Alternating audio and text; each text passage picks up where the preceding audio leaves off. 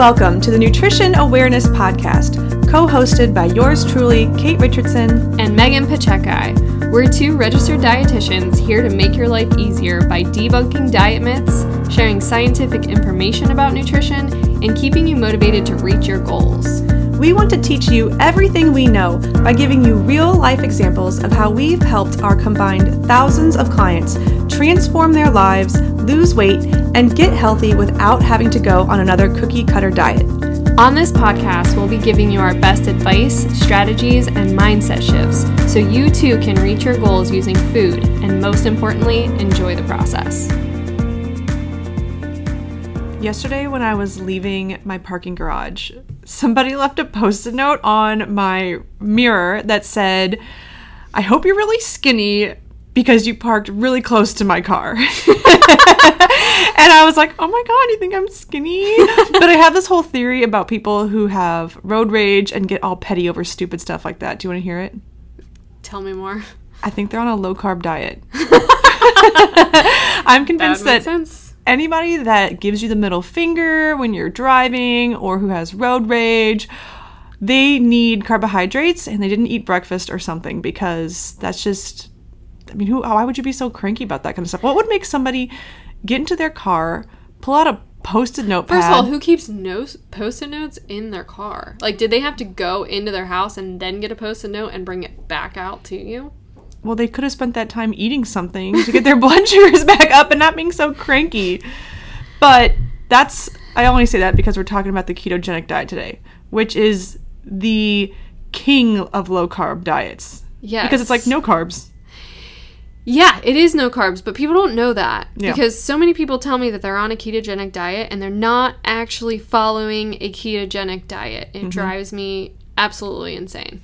And that's something that we're really going to talk about today, because the ketogenic diet, when we say it's low carb, we mean it's no carbohydrate. And I don't think people realize how hard it is to eat less than 5 to 10% of your total intake from carbohydrate. So people think they're following it because it's trendy or they're eating all of these keto branded type food products, but they're not actually in ketosis.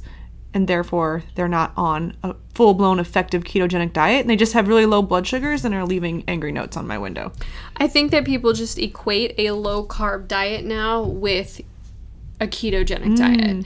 Ketogenic diet means that your body is in ketosis, which is your body not utilizing carbs for energy, but utilizing ketones for energy. It is very hard to get your body into ketosis and for it to stay in ketosis. In order for you to do that, you need to get at least 80% of your calories from fat. In order to do that, that means your protein intake needs to be somewhere between 10 and 15% of your calorie intake. And so if you're buying a ketogenic protein bar, that is a misnomer. There's no such thing as a ketogenic protein bar. So if you're eating baked chicken breast, that's not okay on a ketogenic diet. A ketogenic diet, the only thing you have room for is extremely fatty meats. You cannot eat turkey breast or chicken breast or lean ground beef. That does not belong on a true ketogenic diet. On a low-carb diet, sure. True ketogenic, no. I think a lot of people don't understand how nutrients are processed in the body. So a ketone is the skeleton of a fat molecule, essentially. So your body's burning pure fat, but it doesn't want to burn fat when there is glucose or carbohydrate in your system. So it's really easy, like you said, to get knocked out of ketosis if you either A, eat too much pure carbohydrate, whether it's from too many berries or the trace amount of carbohydrates in almonds, or if you're eating too much protein, because your body can actually take protein and turn it into a glucose molecule in the absence of adequate glucose. So if you're eating too much protein, then essentially you could be eating too many glucose, or you could be having too much glucose in your system. Right. So your body is not going to, and when people say like, oh, my body's using fat for fuel, it's using fat that you're eating. That doesn't necessarily mean that's just going to burn all of the fat off of your body. Mm-hmm. So people think, okay, if I don't eat carbohydrates, all the fat on my body is just going to burn off. And that's not necessarily what's going to happen. In a perfect world, maybe, but that is not what happens. So we've talked about the ketogenic a little bit on here. And before we even started this podcast, Megan, I like how you were telling me, you're like, nobody even does the ketogenic diet for real anymore, and it's so 2014, which is true. It's not as trendy, but I still have clients who ask me, almost just kind of like, I feel like they're just trying to verify with me, like, and I shouldn't be doing the keto, right? Like, I have, you know, somebody from my office, he's doing keto, like, I shouldn't be doing that, right?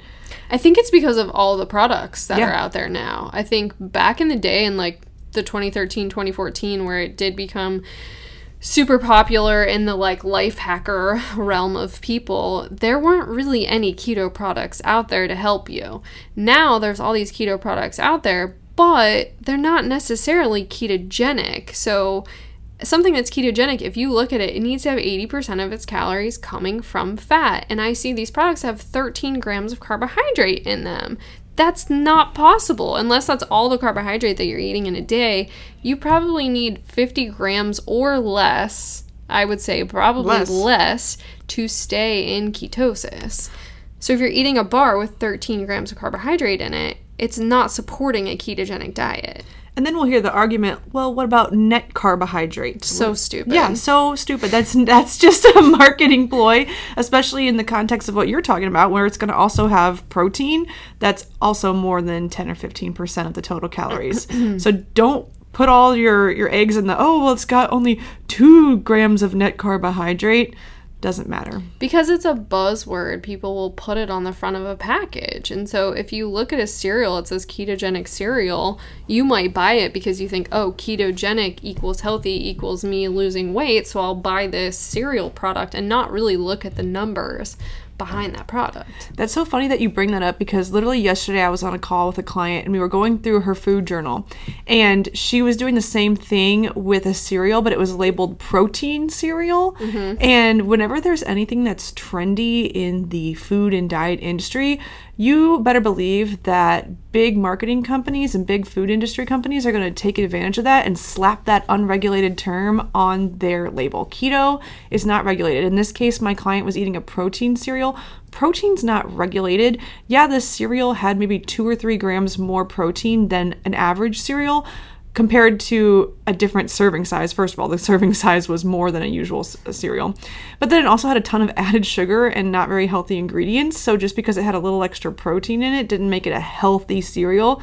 Just because something has keto on it doesn't make it ketogenic, and it doesn't make it a better option. Call it out. What was the cereal? It was the Kashi protein honey and almond cereal. Mm-hmm. Yeah. And so it definitely was a better cereal compared to Lucky Charms, you know, nutrient wise, but it wasn't a healthy cereal.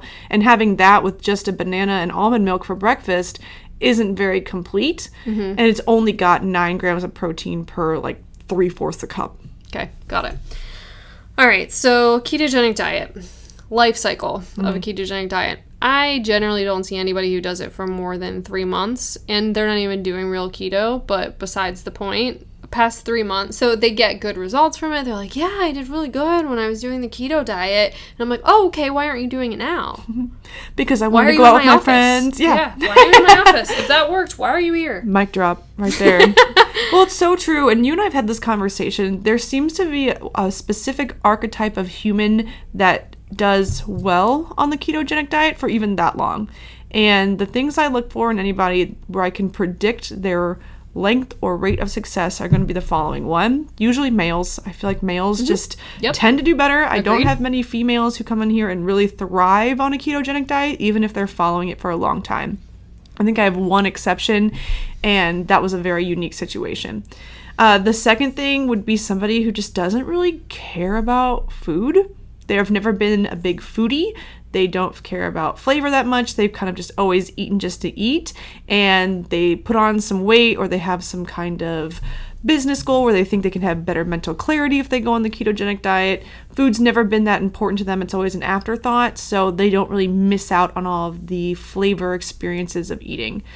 Third thing is they're usually single. They don't have to worry about other people in the household, or maybe they have a partner who eats independently from them anyway, or doesn't care about eating independently.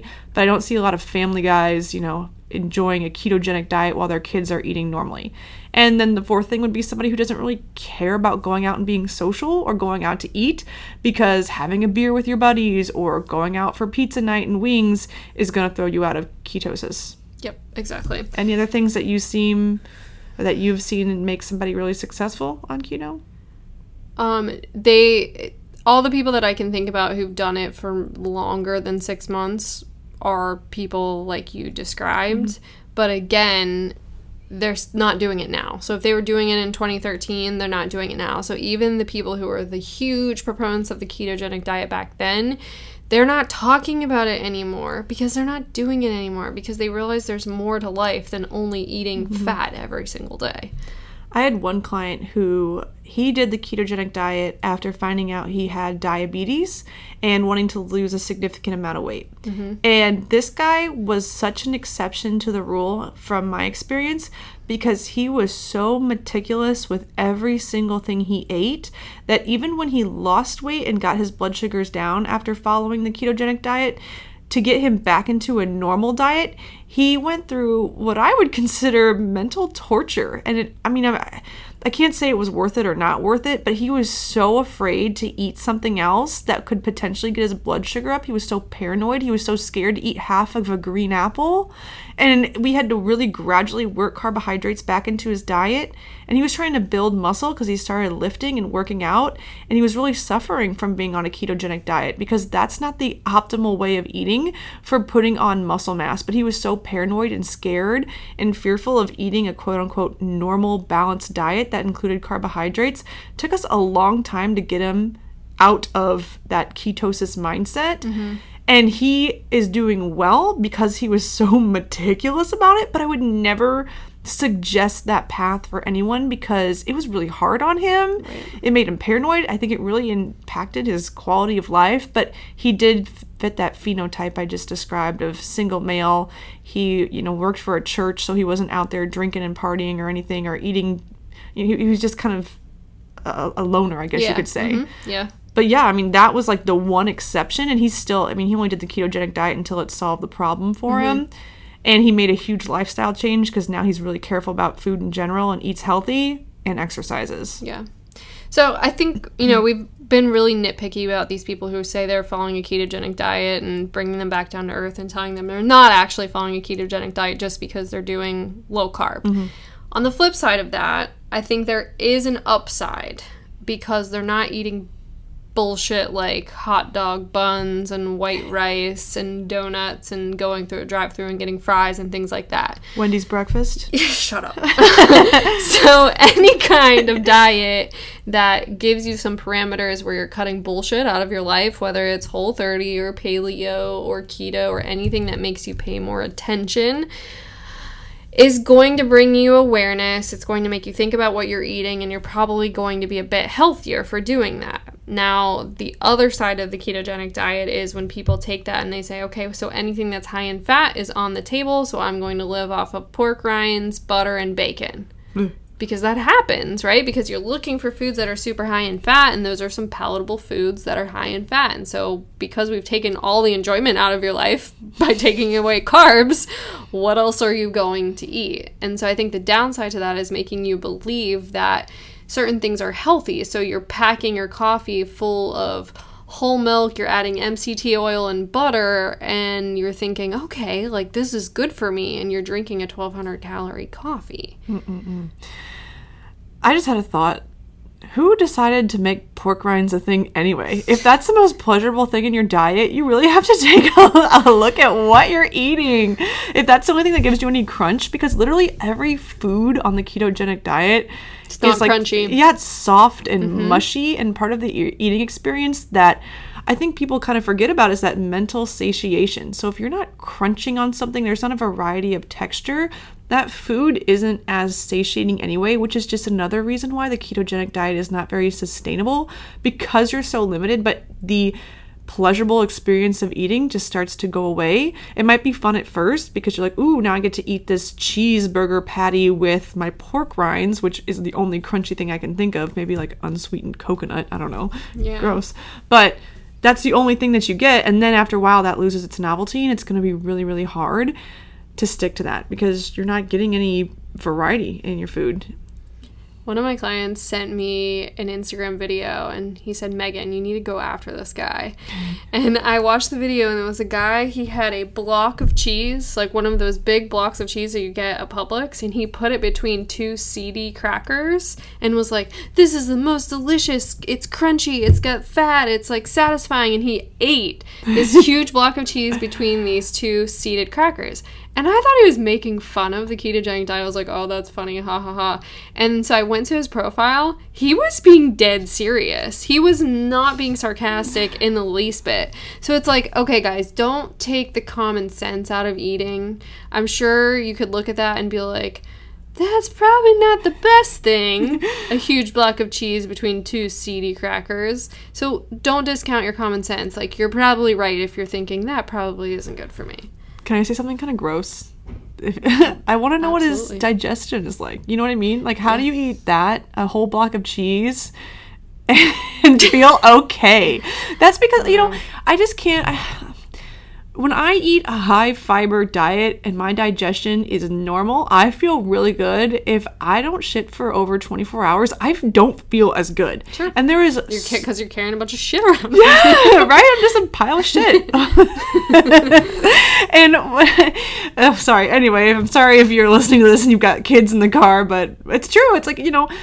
You need those things to move food through your system. And if it's just hanging out in you, how do you feel good? Like, I get cranky, and there's so little fiber in a ketogenic diet. I mean, you can get it from some macadamia nuts if you're really careful with your portion, or again, like unsweetened coconut. But I can't think of many other good fiber sources on a ketogenic diet. Greens. They say you can eat greens. But in terms of nuts, so that's something that a lot of people think they can eat as many nuts as they want on the ketogenic diet because nuts have fat in them. Well, nuts also have protein, and nuts also have carbohydrate, and that adds up quickly and can kick you out of ketosis. So you can't just munch on nuts all day. You have to be mindful about the type of nut because every nut's going to be a little bit different, and you got to portion control it and make sure you're eating it with your fat. Yep. Man, that's so much thinking. But I want to go back to the point that you made about how when you go from eating bullshit, aka the standard American diet, and then you eat in a new way, you're going to notice a difference. And if you go from eating a crappy diet, you're going to feel better. And I think that's the same, like you were saying, with like Whole30 or Paleo.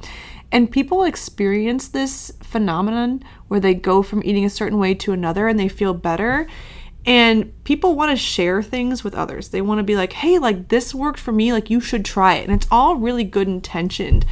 And then I think people's egos kind of get wound up in this, like, okay, well, now that I'm promoting veganism or keto diets or whatever it might be, they kind of just get attached to the idea of this diet. And so as soon as things maybe don't feel as good or don't work out the way they should, I think sometimes people can't quite let go of this new identity because they've built a brand around it or they've built their whole personality around it, sadly. And so people don't tell you as often as maybe they should what happens after that honeymoon phase with that new diet's over. Oh, you did keto for 3 months and all these things happened, but then you started to feel sluggish and tired and you were having cravings and binge eating and trying to hide it and falling in and out of ketosis and having mood swings and regaining weight. People don't want to talk about that because they have an ego, and that's only human. Right, which is exactly why you and I do these experiments, so we can talk to our clients about what it's actually like without that bias of trying to sell them something. So like when you and I did the ketotarian diet, which was a ketogenic diet paired with being a vegetarian as well, we were able to kind of go through that experience, but then also talk about what happens afterwards without trying to sell you the book. Right. So I guess both of our experiences wasn't true ketogenic. Like, neither of us got into ketosis doing it. I mean, we cleaned up our diets in terms of, like, we couldn't eat cake or cookies or candy or anything like that, but it also wasn't realistic for me to eat that way. Hey, Megan here, the co-host of the Nutrition Awareness Podcast. So in our private practice, I work with a lot of entrepreneurs and high achievers, and I recognize that many of the traits that made them successful in business were actually detrimental to their health. So I wrote a book about it. In my book, The Optimized Life, I pinpoint 6 different personality traits that hold you back from reaching your health and wellness goals, as well as laying out a series of steps to overcome those obstacles and help you reach your ultimate health and wellness goals for good. Whether you're in the beginning stages of a side hustle or a seasoned entrepreneur with multiple businesses under your belt, The Optimized Life will provide you with the systems you need to forever change your relationship with food, diets, and exercise. But don't just take my word for it. Here's an Amazon review from a reader. I can honestly say this book has changed my life. First off, everyone who knows me knows I don't read books often, and I had a hard time putting this down. I actually finished the book. I have tried every fad diet there is, and I've struggled with weight loss my entire life. I can finally say I found a sustainable and healthy way of living, and I'm no longer dieting. The education this book provides is all backed with research and knowledge, and is really an eye-opener to a lot of things. I've never been a morning person, and for the first time in my life, I have not needed an alarm clock and have been up before 7 a.m. for almost a month straight. Who am I? The entire book, I kept thinking, is she speaking directly to me? It's so relatable and easy to read. I love that I feel so confident and no longer have to worry about quitting my diet or falling off the wagon because this is my new way of life.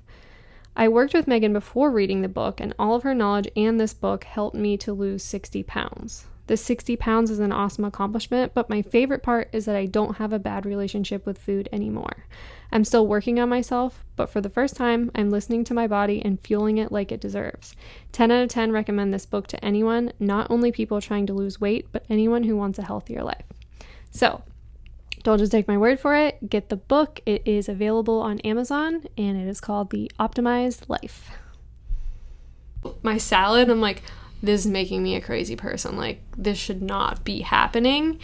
And it's because my body was trying to tell me something, but we discount that so much, the signals that our body tries to send to us, because this is the new fad, or this is the thing where my cousin lost a ton of weight and I should be able to do this too. Well, come to find out, I have a genetic mutation that affects the way that my body breaks down saturated fat. And so there's an actual reason why my body was sending me those signals. So if you have an inkling that this kind of a diet isn't going to work for you, you're probably right. Oh, yeah, you probably are right. But people don't trust themselves. Nope. But this could also be, the same concept could be put in so many areas of life. I mean, think about how many times you've had a gut instinct about something and you just don't want it to believe it. You don't want to believe it because maybe it goes against what your best friend's advice was. Maybe you had a gut instinct about taking a new job.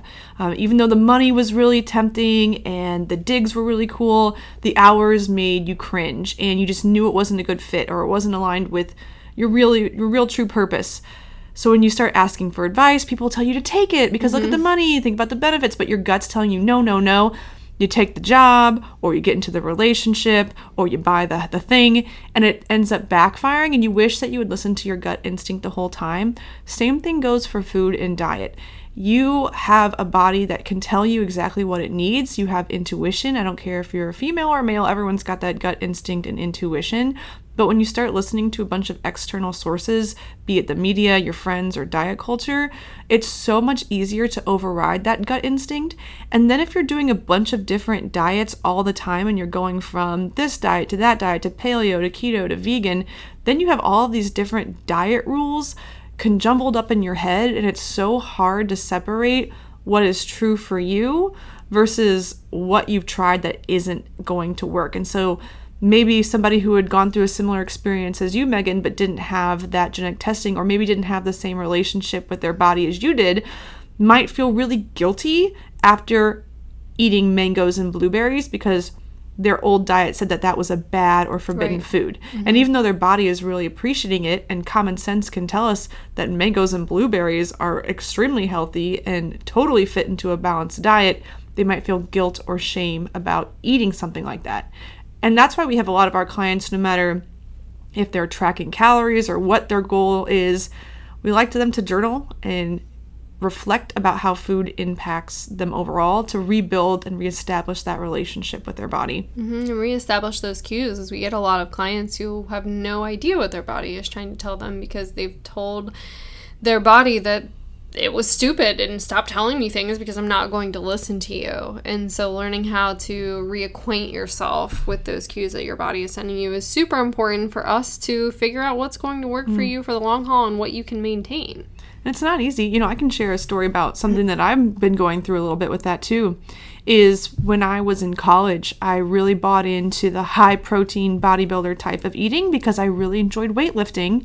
And I was like, oh, this is really exciting, like thinking about how much protein I should be eating and trying to get gains and trying to eat this certain way. Always have to have grilled chicken and always have to have meat with every diet. And then I remember when we did the vegan experiment. So you had done it a few times and then I did it with you for a whole month. We ate vegan, totally vegan, so no animal-based products. I was so anxious about that because I was like, my body needs meat. Like, my body needs so much protein. Yeah. And I remember 120 grams a day. Yeah. Oh my God. 120 grams a day would have been peanuts for what I was following. I was like, every pound per body, or I was trying to eat a gram per pound of body weight. Oh my God. I would have slapped you if you told me that. Oh yeah. No.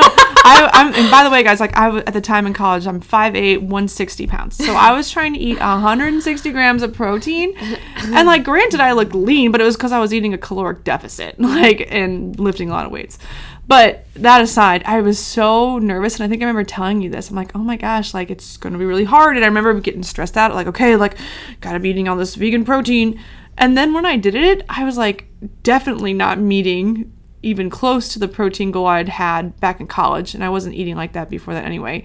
But I was eating way less protein than normal, tons of fiber, and I felt really freaking good. Mm-hmm. I was hungrier than usual, but I was eating such low caloric foods because I wasn't eating as much fatty protein, I guess you could say, or dairy, that it was easy to just eat more. And I felt so good. And I'm like, okay, this kind of debunked some of those old diet rules that had just been subconsciously ingrained in me. And from that experience, I learned a bunch of things, and now I eat plant-based meals more often without fear about it. But I know at the same time I prefer a balanced diet because I don't like feeling mentally restricted. Right. So there's a lot of value in trying a different pattern of eating as long as you're going in it with a more experimental mindset of like, oh, how is this going to impact me? How do I really feel? And you're able to kind of let go of some of those things that used to be true for you and may not be true for you anymore. Right. And I don't want people to think that we try these diets thinking that it's going to be something that we prescribe to people, because that's not why we do it. We do it to see what can we learn from this experience, because we are going to have clients that come in that are vegan, and we are going to have clients that are coming in right off of doing paleo for a couple months. And so we just want to understand where they're coming from and be able to share our personal experiences with them as well. It's not so we can prescribe one of these diets. Exactly. I find that I don't think I've ever had a client, with the exception of that one that I was just talking about with the ketogenic diet, who's ever told me how much they loved following a specific cookie cutter diet. I don't think I've had anyone that ever said, like, I loved doing XYZ. Maybe, no. You know, I never had anyone who's like, at least never. I mean, maybe it's because we see like people who need help and they come in for that. Mm-hmm. But I don't know. I get like sick pleasure from seeing people get results from eating a balanced diet. It's kind of like a, not like I told you so thing, but like, see, you get to eat whatever you want as long as you're doing it mindfully and in alignment with your goals. You don't have to follow anything extreme. Yeah, it's interesting how I'm kind of thinking about it now, and it's like every diet seems to have a shelf life. Mm-hmm. So I think about Whole30, and the shelf life of Whole30 is usually 1 month. And once that 1 month is up, people kind of loosen the reins a little bit, and then they fall off the wagon, and maybe they'll go back to it and try and do it for another 30 days, but then they usually don't stick it out for that second 30 days. Maybe they'll do it for 2 weeks or something like that, and they'll kind of fall off the wagon again.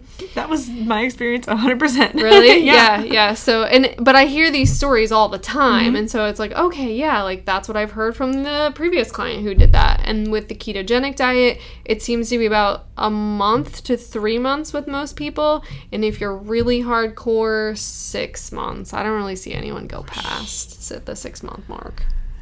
I get the appeal of diets like that, like keto and Whole30, because humans, we like routine and we like rules and we like black and white. We want someone to tell us this is allowed, this is not allowed, this is good, this is bad. And I think that kind of structure of thinking really works in a lot of areas of life for people, maybe with really mathematical people, people who like numbers, who like a right answer, who like an equation, or people who are extremely, I don't know, just very logical or perfectionist. Black and white. Yeah, that's just what they want. And when that type of thinking really works in their favor in other areas of life, they get really frustrated with themselves and confused when it doesn't work with food and diet, mm-hmm. because biology is not black and white. It is literally a creative art, I guess, if you will. The body is just insane, and we don't know so much. And when we try to control it, like we try to control other things in our life, it backfires, and people get really frustrated, and they just keep trying the same kind of approach, just wrapped up in a different ribbon. Every single diet's a different way of following structure and feeling like you have control or feeling like you have the answer, the magic pill, if you will. But the story always ends up the same, where you fall off of the diet because those rules are just not sustainable. And when you fall off the diet, people feel bad about themselves, and they go to another extreme, and then they try another diet. It's just like this horrible cycle. And I think, I know that I see this, and I wonder if you do too. A lot of our clients are going to be really perfectionist type people who are high achievers, who want to do everything right. And they're high achievers in lots of areas in their life, business, parenthood, school, work. But this is like the one thing that they just have to loosen up on, and that's really hard for them to do. And they like to take on challenges, and doing something like a ketogenic diet that is super restrictive, it's a big challenge. Totally. And so you get excited about that challenge, especially if you're one of those high achieving people. If I put something that's hard in front of you, you're going to want to tackle it. And it's very tempting to do that with the way that you eat as well. And I think you and I are kind of like that. I think you're a little bit more of like a challenge seeker than I am. Would you agree? Maybe. I don't know. I like a challenge. I like a good challenge. Yeah, you do. And what we have to do is, for our challenge for people, is to find a way to challenge them in a healthier way. So it's like, how do we challenge you to change your behavior around food instead of challenging you to restrict a bunch of things and put a bunch of rules on yourself? Exactly. So how can we challenge you to get up off your couch after dinner and go outside for a walk? Because that's challenging for some people. Or how do we challenge you to get in the kitchen and learn new culinary skills so that you can cook food and enjoy the process instead of relying on convenience foods? Yeah. It's a challenge. It's just not as black and white. And I think people are surprised, because when we have clients, especially, like, I'll have clients that come in and they're like, okay, I'm going to stop eating fast food. I need to drink 2 gallons of water every day. I'm going to start working out with my trainer. Can you come over and clean out my pantry?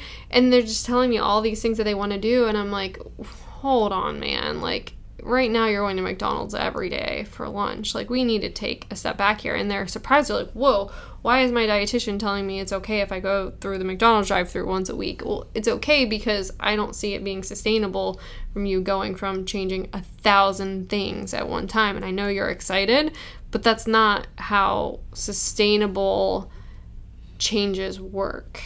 What do you think are 1, 2, or 3 big sustainable changes that make a huge impact that people can implement right away? So if you're listening to this and you're thinking like, okay, like, I don't know how to find middle ground, what we're saying here is pick a few things to really challenge yourself with, one at a time or 2 or 3 at a time, instead of going on a whole diet. Mm-hmm. But then also do things that give you results and get you momentum. So Megan, from your experience, what are a few things that you find people need to implement ASAP to start? I think number one, and one of the easiest things that's very black and white, is every single time you eat, do you have a vegetable or a fruit? Every single time. So whether it's breakfast, lunch, a snack, whatever, is there a veggie or a fruit to go with it? And so what that means is, if you're going through a drive-thru, where's that veggie and fruit going to come from? Well, you either have to get a salad, or you're going to have to get the fruit cup as your side instead of the fries. So you're automatically starting to think about, like, well, that Wendy's salad kind of sucks. So do I really want to go through that drive-thru in the first place? Or am I going to make a better decision and maybe make something at home, or bring in my leftovers, or go somewhere like a Fresh Kitchen or the Too Much Sauce that's right across from us, that does more of like a power bowl type mm-hmm. situation where you can add veggies to it. I think that's a super easy one. I think you can pick up fruits or vegetables anywhere along the road, just like you can a drive-through. If anybody is a wise guy and says, what about the tomato on my burger? Turn this podcast off. No, I've like talked about the caveats with people. Desserts don't count, so apple pie doesn't count. Oh, God. Anything fried doesn't count, so your fried zucchini, your fried mushrooms, that doesn't count. If it's lemonade. Yes, exactly. Like, orange juice. Why do I picture just like some pot-bellied dude just sitting here and being like, what about my orange juice?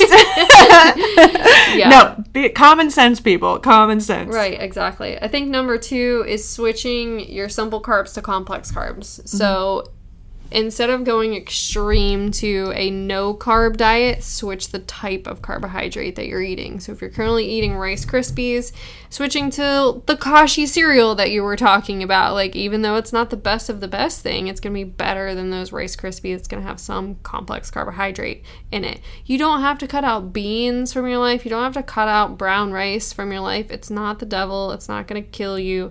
Keep the carbs in, but just choose the ones that have fiber and nutrients, which most veggies are going to have some complex carbs in them as well, with the exception of things like greens. So you're getting some complex carbs there, but also fruits. All fruit, you're going to have complex carb in that too.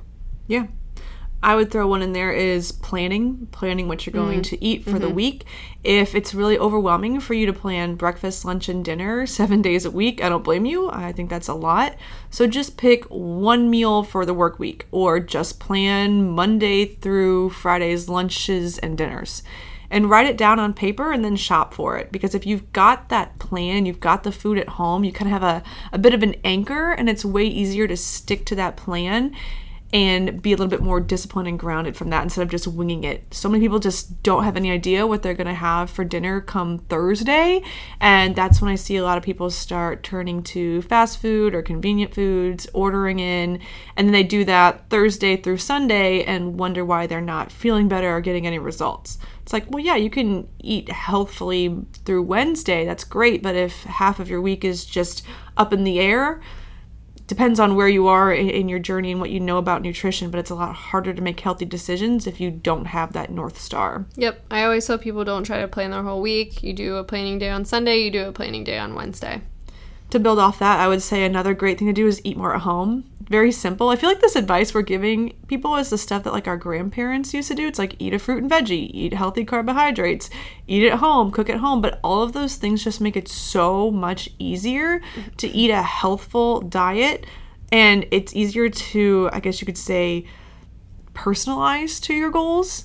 So if you're trying to eat more fiber or you're trying to eat more of a plant-based diet, well, you're going to have more variety if you plan what you're doing at home versus if you just show up to a restaurant and you don't know what's on the menu and there's nothing that's really plant-based. Then you're more limited and more likely to just go back to your old ways. Yeah.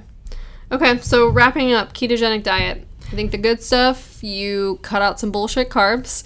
The bad stuff, you're taking complete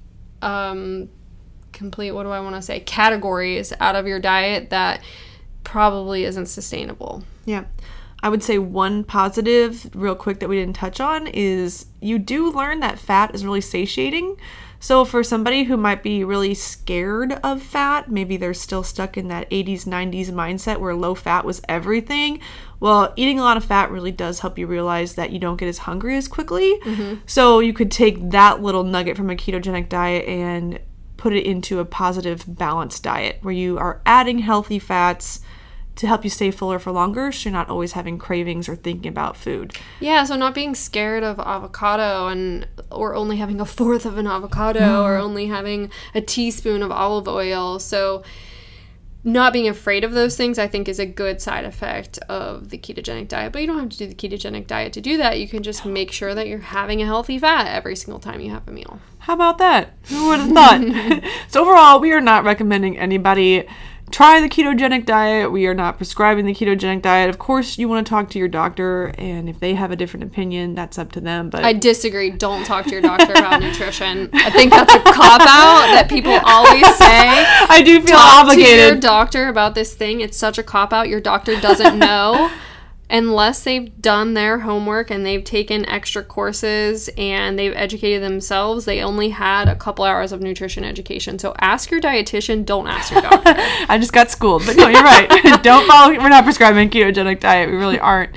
There are so many other ways to get to whatever goal you're working towards without restricting yourself.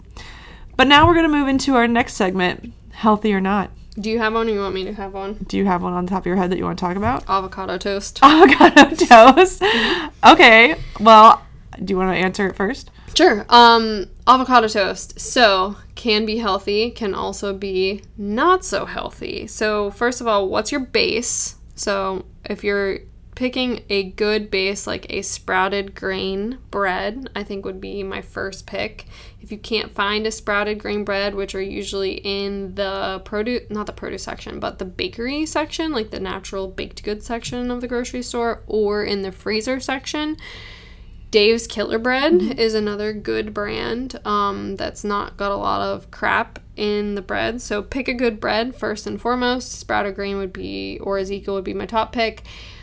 Avocado, yes, of course, but what's missing from that is protein. So if you're just throwing avocado with like some tomatoes and basil and balsamic, I don't really think that's going to last you very long. So even if you're having the sprouted grain bread and you're eating 2 slices, it's only about 10 grams of protein. You need a little bit more than that for breakfast. So perfect thing to do is throw an egg on top. You can add some extra protein that way. I usually need either 2 slices or I need 2 eggs on my avocado toast for it to last me 3 to 5 hours. I would agree. I would say if you're a vegan or if you don't eat eggs for whatever reason, if you have an allergy, you can also scramble tofu, which sounds a little weird, but you can scramble soft tofu and mix in nutritional yeast to give it that nutty yellow flavor. And you can add that on top of your toast too as a really good protein source. You could do strips of tempeh. You could even add walnuts on there, which probably wouldn't give you as much protein, but at least it's going to boost the overall nutrition content. So being plant-based or being vegan or vegetarian, still not a good reason not to have a good protein source with that breakfast. Also, there's a product called Just Egg. Oh, yeah. And it looks almost like mustard, like a mustard container, but it's basically like how you would use like liquid egg whites, but it's a vegan product, and I think it's mung bean based, if I remember correctly, but it does have some protein in it. And it tastes pretty good, actually. I remember being like pleasantly surprised eating that and being like, oh, it's like kind of like scrambled eggs. Okay. Yeah, I haven't tried it yet. I'm kind of scared of it. I don't know, there's something out of a tube. I don't like things out of tubes. What would you say about somebody putting just like a bunch of hemp seeds on top? I think that would give you a little extra protein, but I don't see that as being a lot. I've seen a lot of people do that online. Well, I think this kind of goes back to what we preach is you have to figure out what's going to work best for you. So if you have 1 slice of toast with half of an avocado and some hemp seeds on top and you notice you're hungry in 2 hours, there's probably something missing from that. And my guess would be the lowest thing would be the protein. And so we have to figure out a way to boost your protein to get that meal to last you with 3 to 5 hours until your next meal. Have you seen some of the Gen Zs are eating ricotta toast? Since millennials claimed avocado toast, now the younger folk are eating ricotta toast. I mean, how many people in the world are lactose intolerant? Ricotta is hard to digest. It's one of those softer cheeses. It's higher in lactose, so for me, I'm not on board. I would eat it. I think it looks good. I don't think I'd eat it for breakfast. For me, it seems more like something I'd eat with dinner. Also, ricotta doesn't have a lot of flavor. They're putting like balsamic and I've seen a lot of people put wild honey on it, which is probably not the best, healthiest thing. That would be delicious. I could see that like a balsamic or honey or something like that. I can see that being delicious. But again, like where's not the protein? And when you're replacing, ricotta isn't a good replacement for avocado. Avocado's got fiber. It's super high in potassium and other vitamins and minerals. And it's super high in healthy fats as well. Whereas cheese has got some healthy fats, but it's also pretty high in saturated fat too. So I don't think it's a good substitute in terms of nutrition. No, to me that's more of like a decadent like Sunday brunch type of thing. Agreed. One thing I like to do with toast is to take that sprouted grain toast, put a thin layer of nut butter on it, and then put plain Greek yogurt and fruit on top. Oh, I love that too. It's the best. Yeah. It's the best. 'Cause I mix my yogurt with the peanut butter and then throw that on the toast and then put fruit. Boom. Well, see, I find that if you put the peanut butter layer on first, it kind of acts as a barrier and it keeps your bread from getting too soggy if you don't over toast it. And okay. I like mine medium toasted. Okay, I'm down so with that. You guys experiment. Let us know which one you like better.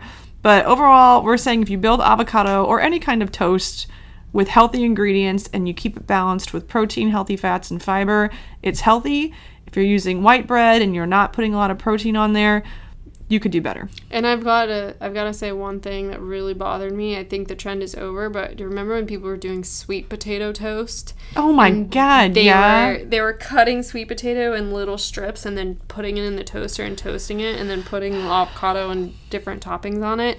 No, I tried that. Not. I had to toast that freaking piece of 100 times, and then it gets black before it's actually soft. First of all, and a sweet potato is not toast. It's not toast. Stop trying to make it toast. It's not going to happen. Okay. Bye, guys. We hope you enjoyed this episode of the Nutrition Awareness Podcast. And if you did find it helpful and want to share it with the whole world, screenshot this episode and tag us on Instagram in your stories at nutrition.awareness so we can connect with you. To get notified about the next episode of Nutrition Awareness, be sure to hit subscribe so you never miss an episode. And to create your own personalized nutrition plan with us, be sure to schedule your virtual or in-person consultation on our website, www.orlandodietitian.com. Now get out there, fuel up, and live your healthiest life. We'll see you on the next episode.